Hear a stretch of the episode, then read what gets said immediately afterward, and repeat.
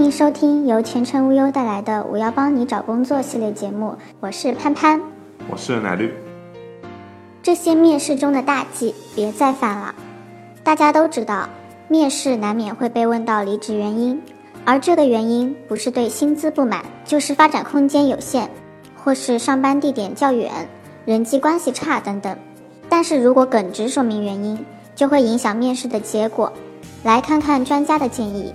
以免在下次的面试中犯错。上司瞎指挥，工作安排有问题，加班的时间太长了，动辄就到晚上十点、十一点的，并不是工作效率的问题，而是工作安排的问题。同组其他同事也是一样的。我是做财务分析工作的，没时间看书充电提升自己，工作思路和想法也没有那么多了。还有就是上司更换，现在的上司不太懂财务分析相关的，经常瞎指挥，搞得人很累。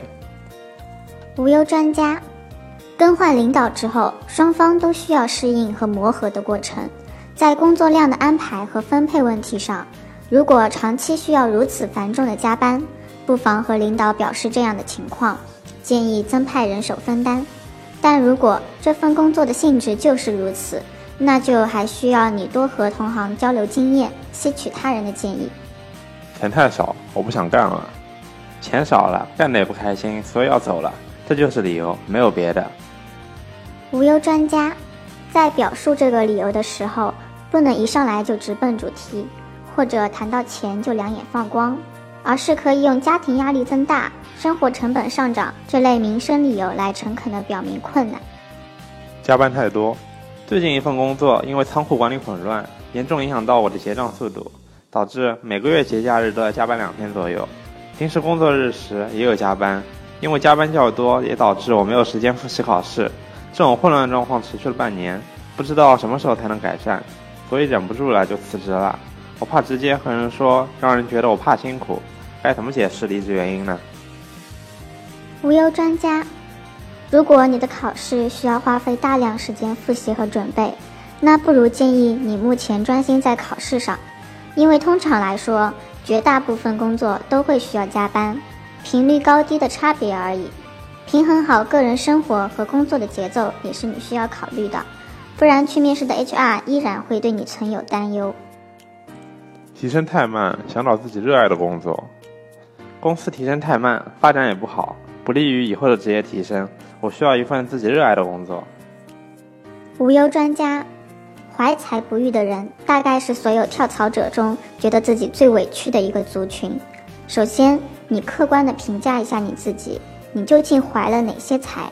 其次，这些才在你现有或者未来的工作内容中能不能得到体现？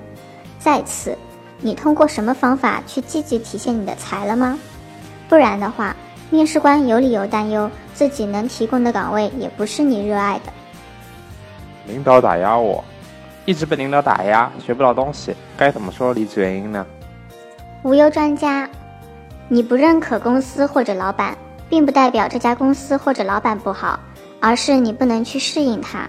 在下一家公司也会很有可能遇到同样的问题，HR 会认为这样的候选人不能要。表达的理念可以是你希望有更合适的发展机会和平台，主旨是为了提升，而不是为了离开。领导不让请假，只能辞职。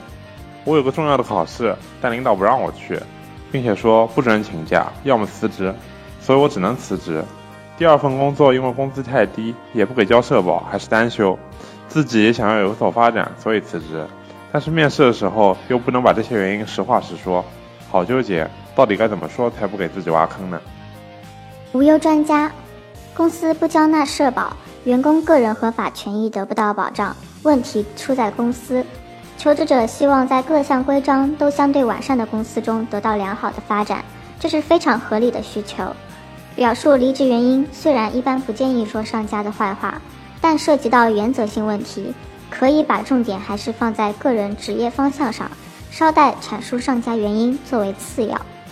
本期节目到此结束，我们下期再见。